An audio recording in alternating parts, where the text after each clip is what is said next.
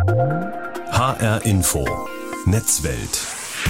Schon vor einem Jahr machten Computerspieler ziemlich lange Gesichter. Da kam die PlayStation 5 von Sony auf den Markt, zeitgleich mit der Xbox von Microsoft. Und viele, die glaubten, eine dieser Spielekonsolen unter dem Weihnachtsbaum zu finden, die wurden bitter enttäuscht, denn die Nachfrage überstieg das Angebot um mehrere Größenordnungen, kann man sagen. Scalper, das sind Leute, die diese Konsolen massenhaft und automatisiert mit Bots bei den Händlern im Netz aufkaufen, machten sich die Taschen voll. Sie verhökerten die Konsolen mit ziemlich massiven Preisaufschlägen bei den einschlägigen Plattformen einfach weiter. Ja, und ein Jahr später ist fast nichts besser geworden. Nach wie vor ist vor allem die PlayStation 5 von Sony Mangelware. Woran liegt das? Und wäre es nicht eine Alternative, sich einen Gaming-Rechner selber zu bauen? Das wollen wir heute in HR Info Netzwelt rausfinden. Wir, das sind Roman Warschauer und Udo Langenohl. Ja, ich habe mal die Probe aufs Exempel gemacht ähm, in den letzten Tagen in dieser Woche und habe viel rumtelefoniert, äh, habe Webshops gecheckt, habe Fragen gestellt und äh, da ist auch ziemlich viel gelacht worden am Telefon, wenn ich die Leute gefragt habe, irgendwo im Laden hier bei uns in der Gegend, kann ich bei Ihnen eine Xbox kaufen oder eine PlayStation 5? Da geht im Moment gar nichts, nirgends. Mir ging das da ähnlich und da geht es gar nicht nur um diese beiden High-End-Konsolen, sondern ich habe mhm. jetzt zum Beispiel mal versucht, ähm, für mich und meine Tochter Tochter äh, wollen wir eine Nintendo Switch anschaffen. Ähm, und wenn man da die neueste Generation wählt, äh, ist auch schon wieder schwer zu kriegen. Wir haben jetzt eine bestellt, aber das wird wahrscheinlich auch nichts mehr bis Heiligabend. Also da sieht man auch aus verschiedenen Gründen an allen Ecken und Enden ist es wirklich schwierig, da an Hardware ranzukommen, ob das jetzt Konsolen sind oder eben dann am Ende auch die Grafikkarten, die kaum zu bekommen sind, selbst wenn man nicht zu den High-End-Modellen greifen will. Mhm. Ja, genau. Und davon äh, profitiert ja mittlerweile sogar eine ganze Branche. Es gibt im Netz x Mailinglisten, es gibt Twitter-Accounts, die in Echtzeit ähm, alle Interessenten informieren, wenn es irgendwo bei irgendeinem Händler einen sogenannten Drop gibt. Genau, und Drop, das heißt dann eben, der Händler, der bekommt von Sony, sagen wir mal, eine große Palette mit Playstations. Äh, die packt er dann auch in seinen Online-Shop, aber damit ist nicht das Problem irgendwie mhm. äh, gelöst, sondern dann kommen die Bots, die dann automatisch zuschlagen äh, und, und diese, diese Playstations wieder wegkaufen, weil andere dann sich eben den großen Reibach erhoffen und, und, und diese Konsolen dann zum Beispiel bei eBay wieder zu Mondpreisen anbieten. Genau, das sind äh, diese Scalper, sehr unbeliebt in der Branche, in der ganzen Szene, die diese Bots äh, am Laufen haben, die automatisiert in den Webshops einkaufen. Da ist ein Algorithmus dahinter und der erkennt, okay, da ist ein Angebot und dann setzt er sofort den Kauf in Gang, greift die Konsolen ab, so viel er kriegen kann. Ja, und das geht mitunter in Millisekunden und da kann es schon mal passieren, dass ein Angebot mit 500 Konsolen in zwei Minuten weg ist. Das gilt für die Xbox und für die PlayStation. Genau, und am Ende natürlich auch für die Grafikkarten. Ähm, das führt dann eben zu diesen massiv überhöhten Preisen. Ähm, und äh, ja, das ist dann eben für die, die, die Gamer, die schauen dann sozusagen in die Röhre, die dann eben eine Konsole haben wollen oder die ihren Rechner aufrüsten wollen. Genau, das ist alles sehr unerquicklich für die ganze Szene, für die Leute, die gerne spielen. Und darum heißt die Sendung heute ja auch Game Over. Harte Zeiten für Zocker. Genau, und darüber wollen wir jetzt mit Michael Graf sprechen. Er ist äh, aus der Chefredaktion von GameStar. GameStar ist ein Online- und Printmagazin für Gamer, spezialisiert vor allem auf PC-Spiele. Aber ähm, es gibt das Schwestermagazin Game Pro, wo man sich eben auch äh, mit, den, mit den Konsolen beschäftigt. Und wir haben uns vorher darauf geeinigt, dass wir beim Du bleiben. Deswegen hallo Michael. Hallo, grüß euch. Vielen ja, Dank für die Einladung. Hallo Michael, grüß dich. Ja, was glaubst du denn? Ähm, oder was bekommst du auch so ein bisschen von den Lesern mit, äh, von den Lesern, von den Hörern in den, in den Foren und so weiter? Ähm, gibt es in diesem Jahr lange Gesichter bei den Gamern? Ich fürchte ja, im Sinne von neuer Hardware garantiert. Es gibt viel Frust, wie ihr schon gesagt habt. Aktuelle mhm. Grafikkarten sind kaum zu bekommen, die neuen Konsolen PS5, Xbox Series X sind kaum zu bekommen. Und ich fürchte, da wird das ein oder andere Weihnachten weniger freudig als erhofft. Und ich fürchte auch, das bleibt noch eine ganze Weile so. Mhm. Also Sony hat zwar gesagt, dass sie bis März 2022 22 Millionen Konsolen PlayStation 5s ausliefern wollen, was eine beachtliche Zahl wäre. Ja. Aber ansonsten geben sich die Hersteller, auch die von Grafikkarten, sehr vorsichtig. Also vor allem in Bezug auf PC-Hardware glaubt auch unsere Hardware-Redaktion eher, dass die Knappheit erhalten bleibt. Mhm. Die Situation hatte sich zwischenzeitlich mal ein bisschen entspannt. Aktuell gibt es wieder die starke Tendenz zu Verknappung und Verteuerung. Und das wird sich wohl frühestens Ende 2022 bessern, wenn überhaupt. Es könnte uns sogar noch ein paar Jahre lang begleiten. Ist ja furchtbar. Also das geht ja, du hast es schon gesagt, seit über einem Jahr so, vergangenes Jahr, hm, so gut zwei Monate vor Weihnachten sind äh, die PlayStation und die Xbox auf den Markt gekommen. Wenn das noch bis 2022 so geht, äh, könnte es nicht sein, ähm, dass dann vielleicht ein paar Leute sagen, okay, das ist keine Lösung, ständig zu warten. Ich hole mir die alte Perle aus dem Keller. ähm, ja, vielleicht eine PlayStation 4 oder eine alte Xbox, äh, greife zu einer alten, zur letzten Generation, zumindest vorübergehend. Kann das eine Lösung sein? Absolut, ja. Das ist ja, wir, wir, befinden uns ja momentan sowieso noch in dieser Anlaufphase der neuen Konsolengeneration. So viele Spiele, die ausschließlich für die neuen Konsolen erscheinen, gibt es noch gar nicht, weil natürlich auch die Hersteller wissen, dass die alte Generation noch sehr stark am Markt verbreitet ist. Mhm. Die PlayStation 4 hat sich weltweit über 116 Millionen Mal verkauft. Das kann man jetzt noch nicht ignorieren zugunsten von über 13 Millionen verkauften PlayStation 5s, auch wenn das eine super Zahl ist. Aber das heißt, in dieser Anlaufzeit, die sich jetzt vielleicht sogar noch ein bisschen länger zieht, als sie es in früheren Generationen hat, aufgrund der Knappheit und aufgrund dessen, dass sich Spiele wegen der Pandemie auch und wegen Problemen in den Entwicklerstudios verschieben mussten, glaube ich, das wird noch eine Zeit lang eine echt valide Lösung bleiben, einfach zu sagen, ich bleibe jetzt erstmal bei der alten Generation und wechsle dann, wenn ich das Gefühl habe, die Lage wird langsam besser und die Konsolen werden billiger. Und äh, das Schöne am PC-Gaming, was ja unser Fokus ist, mhm. ist ja dann zusätzlich, dass sich Spiele sehr gut skalieren lassen, je nach Hardware. Wer jetzt also keinen Wert legt auf 4K-Auflösung und auf allerhöchste Details inklusive Raytracing, was ja so der neue Grafiktrend ist, der kann die meisten aktuellen Spiele auch noch auf ein bisschen älterer Hardware sehr gut spielen. Ein letzter Hoffnungsträger, mhm. äh, den ich gerne noch ansprechen würde, der relativ neu ist, klassische Hardware, aber tatsächlich überflüssig machen könnte, wenn er denn mal dann gut funktioniert, ist das Cloud Gaming. Das heißt, dass Spiele im Prinzip auf Internetservern mhm. laufen mhm. und dann lediglich wie ein Video von YouTube auf einen Monitor, einen Fernseher oder ein Smartphone gestreamt werden. Da gibt es schon mehrere Anbieter und Projekte in dieser Richtung. Richtung. Es gibt xCloud von Microsoft, es gibt PlayStation Now, Google Stadia, GeForce Now und so weiter. Das ist alles technisch noch nicht ausgereift, aber immerhin schon ein Fingerzeig, was möglich sein wird und könnte in Zukunft, selbst ohne Hardware. Also da bräuchte ich dann quasi nichts anderes mehr als die einzige Bra Hardware, die ich brauche, ist eine, um einen Browser darzustellen, dann für diese, für diese Streaming-Angebote. Ne? Genau, im Prinzip einfach ein Bildschirm und eine Internetverbindung. Idealerweise eine sehr schnelle Internetverbindung, was leider nicht überall in Deutschland möglich ist. Wir erinnern uns an das Neuland. Ja, ja, aber mehr brauchst du im Endeffekt nicht. Und wenn wir da aber nochmal zu dem PC kommen, mhm. weil wir gesagt haben, man kann ja auch noch die, die PlayStation 4 zum Beispiel, also die letzte Generation weiterverwenden, wenn wir zum PC kommen. Da sagtest du, das ist gut skalierbar. Und da ist es, glaube ich, mittlerweile auch so, man muss auch da vielleicht nicht unbedingt immer zum allerneuesten Titel greifen. Wenn man einen schönen Titel rausfindet, den man noch nicht kennt und der vielleicht schon drei, vier Jahre auf dem Buckel hat, die altern ja auch nicht mehr so schnell wie früher mal. Das ist komplett richtig, ja. Ein großes Trendwort, was uns schon seit ein paar Jahren begleitet, ist ja das Thema Service Game. Das heißt, dass man nicht mehr, wie es vielleicht in den 90ern und frühen 2000ern noch war, jedes Spiel, jedes neue Spiel sofort mhm gekauft wird, sobald es auf dem Markt ist, sondern dass Leute teilweise jahrelang Zeit verbringen mit einzelnen Spielen, weil die immer weiter gepflegt und mhm. ausgebaut werden, auch von den Herstellern. Und äh, das sind halt oft Spiele, die schon vor ganz vielen Jahren erschienen sind und dann immer noch aktuell und wieder anders sind, wenn man heute nochmal neu reinschaut. Gibt es denn da ein Spiel, ähm, von dem man sagen kann, okay, das kann man uneingeschränkt empfehlen und ist im Prinzip eins, das jedem schmeckt? Oder ist es zu sehr eine Geschmacksfrage? Es ist schon sehr eine Geschmacksfrage, würde ich sagen. Das Schöne am Gaming ist ja, dass es so facettenreich ist, dass es alle denkbaren Geschmäcker und Vorlieben bedient. Nicht nur am PC, sondern auch auf den Konsolen und vor allem auf den Smartphones, auf denen ja auch sehr viel gespielt wird.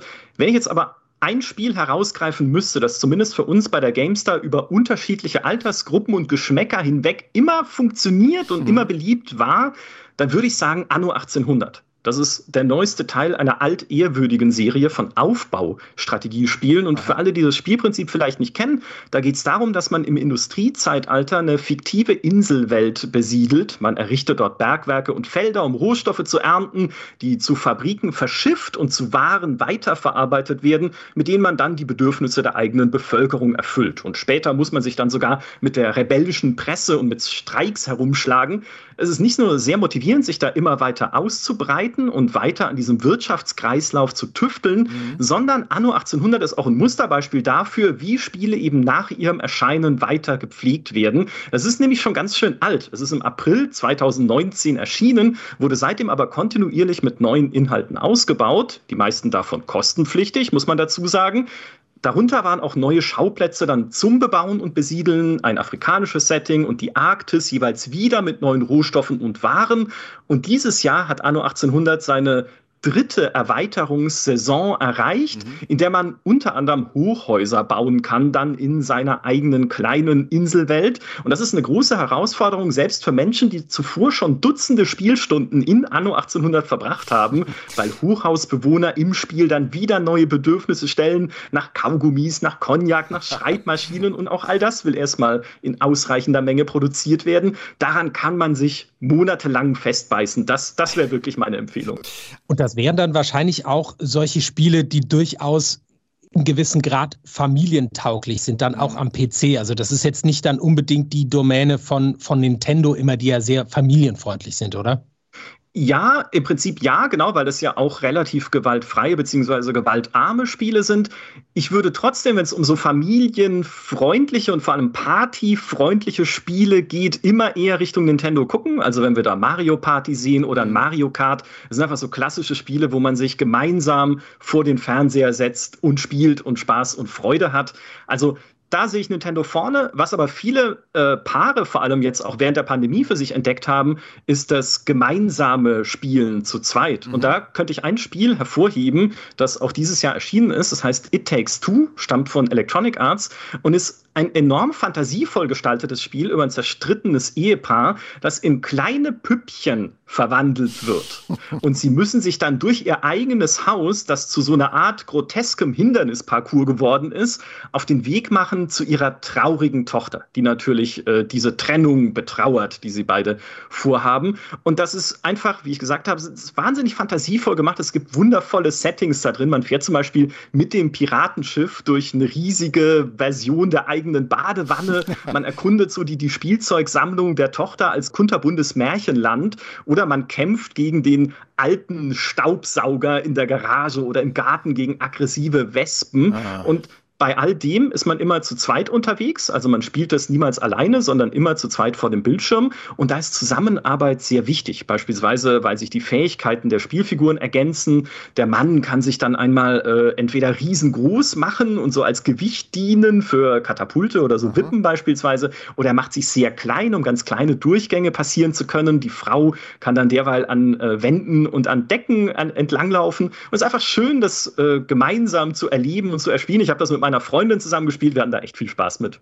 Das klingt für mich aber schon so ein bisschen nach eher einem Spiel aus der, der zweiten Reihe, dieses It Takes Two. Also es lohnt sich auch durchaus da von diesen klassischen Triple-A-Titeln, also was so mit dem, mit dem Hollywood-Blockbuster gleichzusetzen ist, mal ein bisschen wegzukommen und wirklich mal in der zweiten und dritten Reihe zu schauen, oder? Äh, total, ja. Gerade in diesem Jahr, im Jahr 2021, haben wir gesehen, dass viele Großproduktionen, die großen Namen, die wir eigentlich sonst haben in dieser Branche, entweder verschoben werden mussten, mussten, beispielsweise weil große Qualitätssicherungsstudios in der Pandemie nicht reibungslos arbeiten konnten, weil die Mitarbeiter und Mitarbeiterinnen da vielleicht einfach nicht hinkommen konnten, auch während Lockdowns. Mhm. Ne, also wir hatten einerseits diese Verschiebungen, andererseits gab es Großprojekte, die unfertig erschienen sind, vielleicht enttäuschend waren. Und dadurch konnten die Kleinen in diesem Jahr glänzen wie in mhm. fast keinem Jahr zuvor.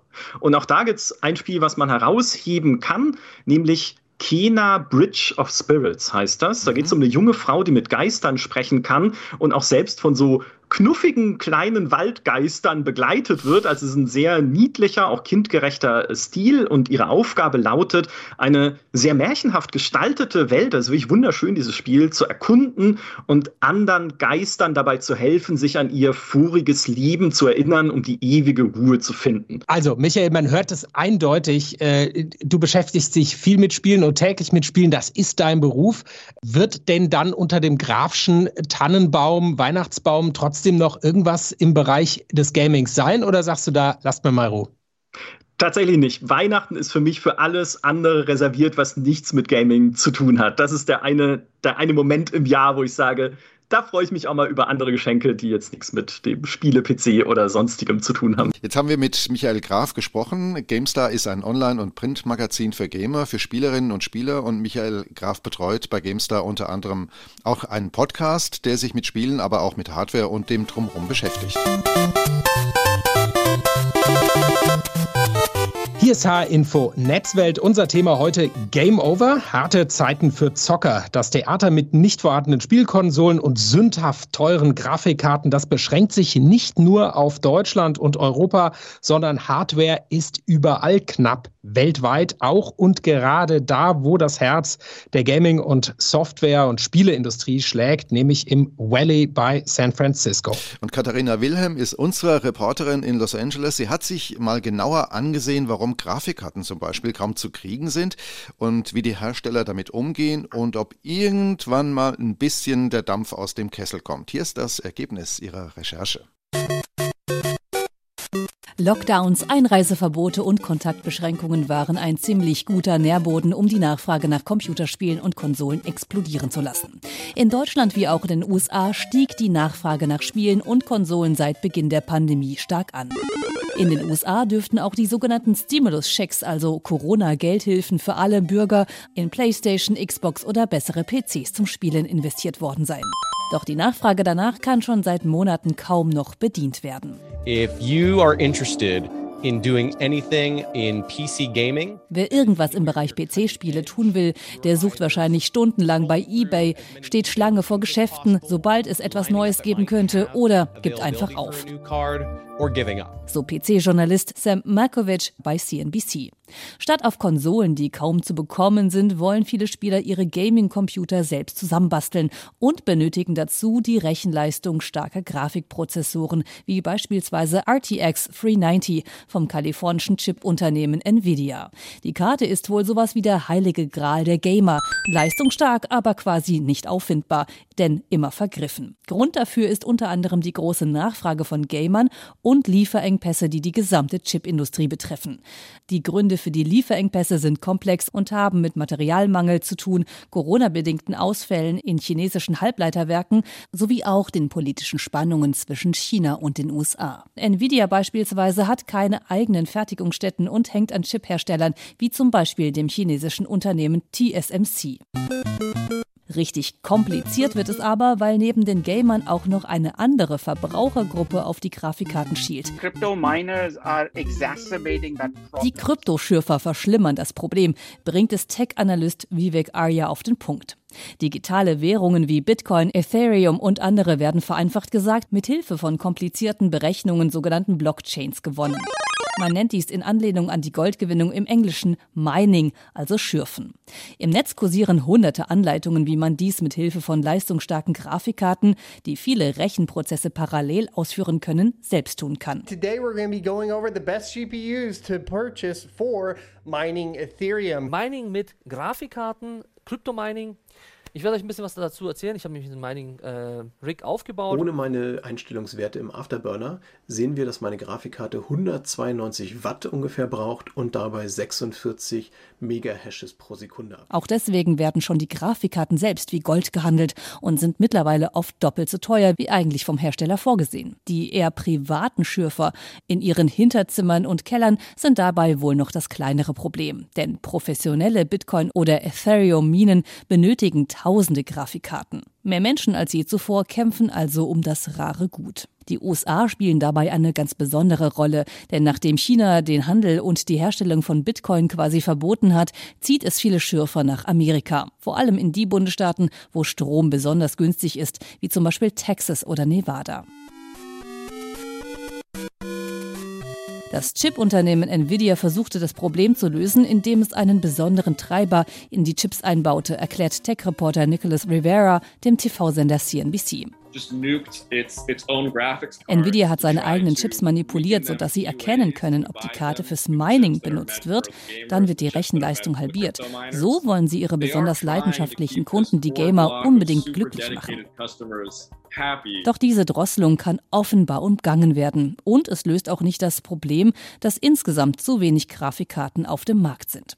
Die Produktion müsste also hochgefahren werden. Einige Hersteller wollen dazu neue Chipfabriken bauen lassen, wie zum Beispiel TSMC in Arizona. Auch Intel will mehr Geld in Chipfabriken in den USA stecken.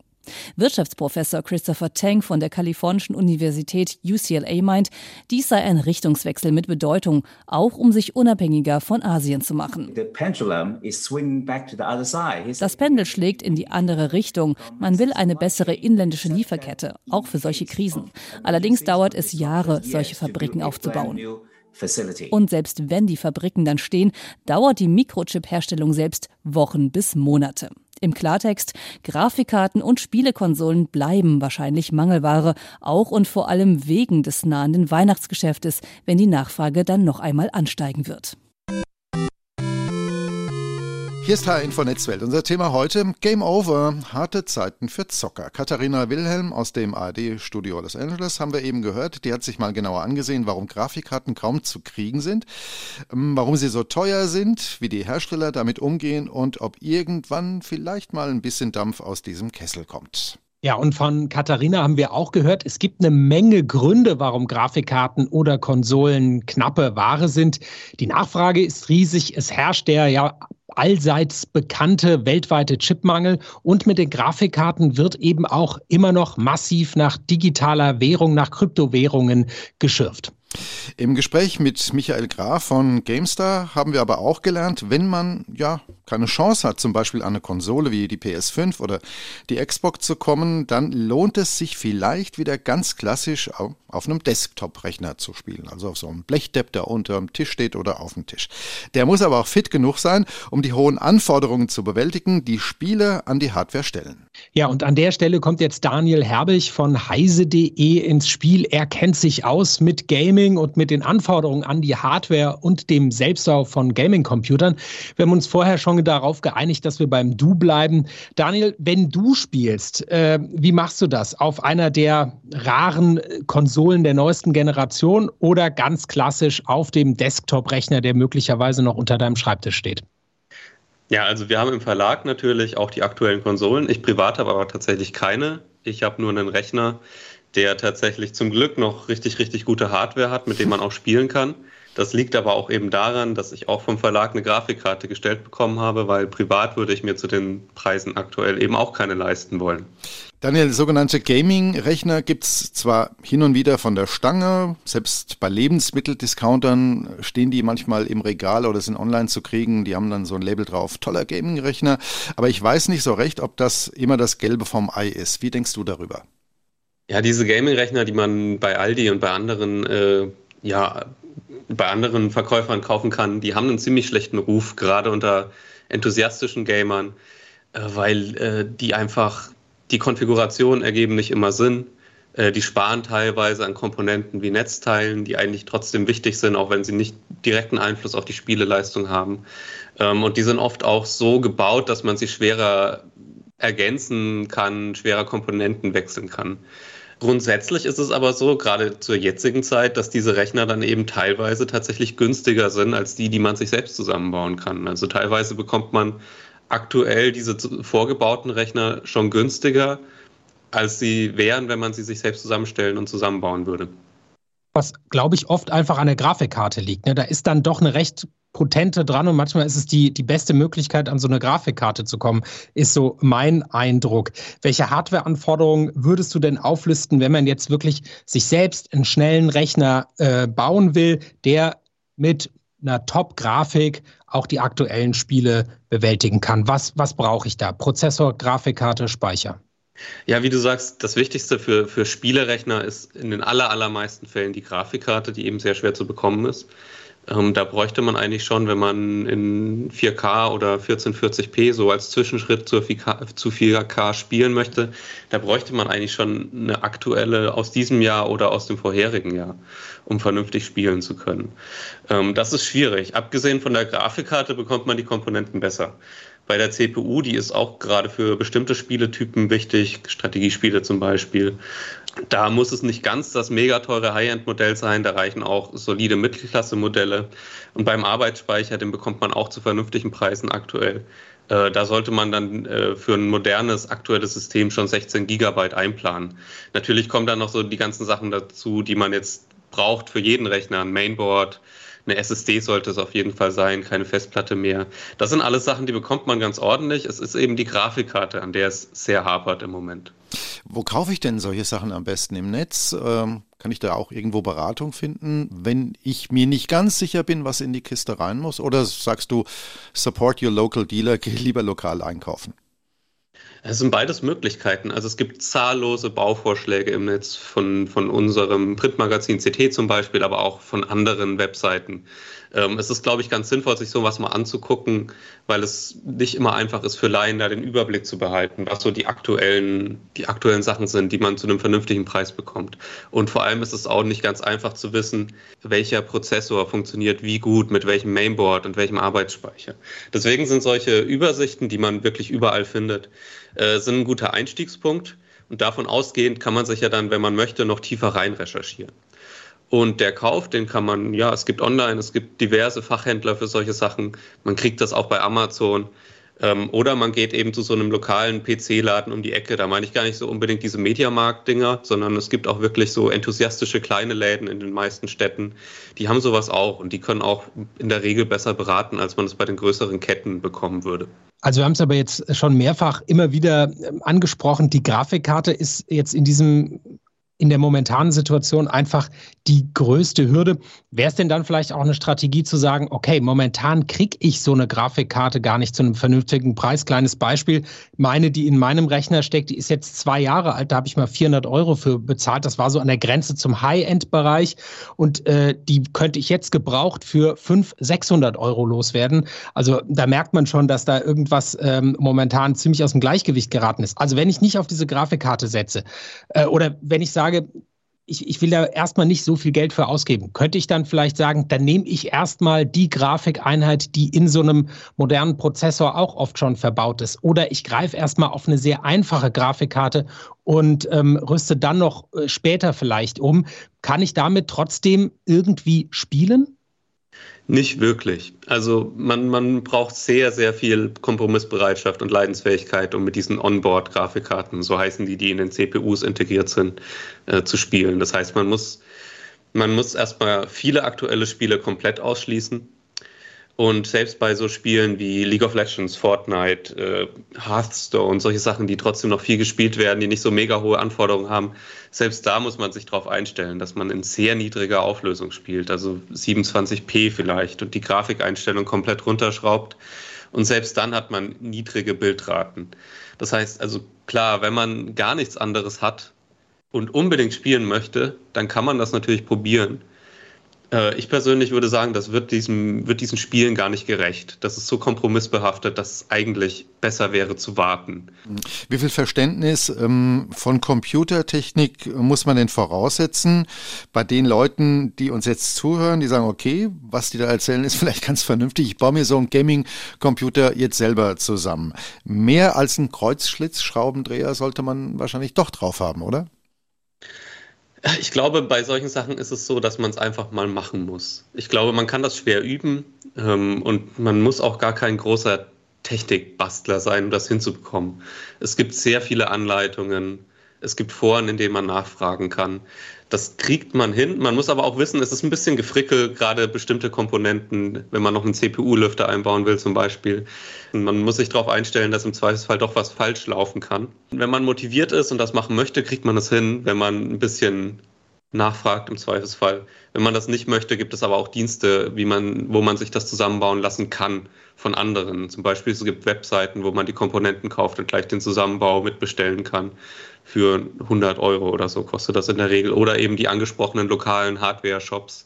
Da kann man das in der Regel sich auch zusammenbauen lassen, so als Notfalloption, wenn man es selbst nicht machen möchte. Für viele Gamer ist es aber ja auch ein, ein No-Go, so eine große Kiste vor dem Fernseher oder im Wohnzimmer zu parken. Und nicht jeder will ja auch wirklich vielleicht im Arbeitszimmer oder im Schlafzimmer gegebenenfalls sogar spielen, wo der normale Arbeitsrechner steht. Äh, was kann ich also machen, dass so ein Gaming-Rechner auch relativ ähm, ja, im, im, Wohnzimmer verschwindet und da trotzdem gut zu benutzen ist, dass ich ihn fast wie so eine Konsole verwenden kann. Ja, also es gibt bestimmte Gehäuseformfaktoren, die gibt es auch in ziemlich klein. Man kann sich so einen Gaming-Rechner, wenn man es von Anfang an darauf plant und so auslegt, auch so bauen, dass er nicht viel größer ist als so eine PlayStation 5 oder eine Xbox Series X, die ja mittlerweile doch recht wuchtige Konsolen sind. In einem ähnlichen Formfaktor Faktor kann man auch eine, einen PC bauen. Da muss man dann natürlich extra darauf aufpassen, dass alle Komponenten dafür geeignet sind, dass sie da reinpassen in das, äh, in das Gehäuse, das man sich selbst aussucht. Und man muss sich natürlich auch darauf einstellen, dass der Zusammenbau ein bisschen schwieriger wird in einem kleineren Gehäuse im Vergleich zu einem große, großen Gehäuse.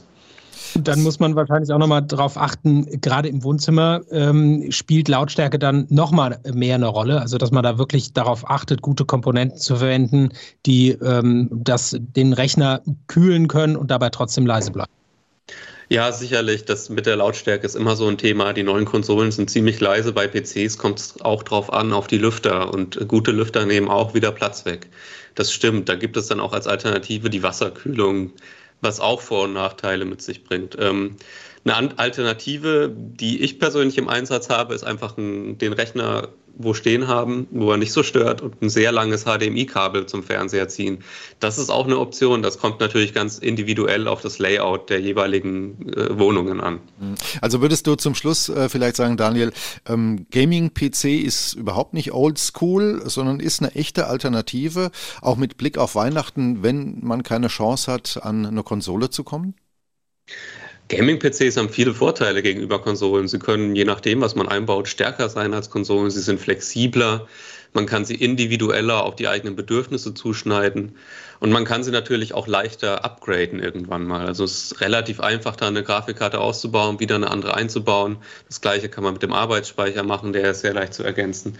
Äh, also für viele ist PC-Gaming sogar zu bevorzugen gegenüber den Konsolen. Man muss aber auch zum, zum, zum Abschluss jetzt ganz, ganz klar sagen, es gab in den vergangenen 10, 20 Jahren noch nie einen schlechteren Zeitpunkt, um sich einen Gaming-PC zuzulegen. Es ist einfach, wir haben es angesprochen, es ist einfach so, diese Grafikkarten sind ab, äh, kosten aktuell doppelt, dreifach so viel, wie sie normalerweise kosten sollen. Und es ist einfach unfassbar teuer, einen äh, richtig guten Gaming-PC mit einer richtig guten Gaming-Grafikkarte zu bauen im Moment. Deswegen raten wir im Moment niemanden dazu, das tatsächlich zu machen. Auch im Hinblick auf das Weihnachtsgeschäft nicht, weil das eben extrem teuer ist. Man hat wahrscheinlich bessere Chancen, sich eine Konsole zu schießen. Hier ist HR Info Netzwelt. Unser Thema heute Game Over, harte Zeiten für Zocker. Wir haben zuletzt mit dem Gaming-Fachmann Daniel Herbig vom Online-Portal heise.de gesprochen über Gaming-PCs und den Selbstbau, wenn schon von der Stange nichts zu kriegen ist.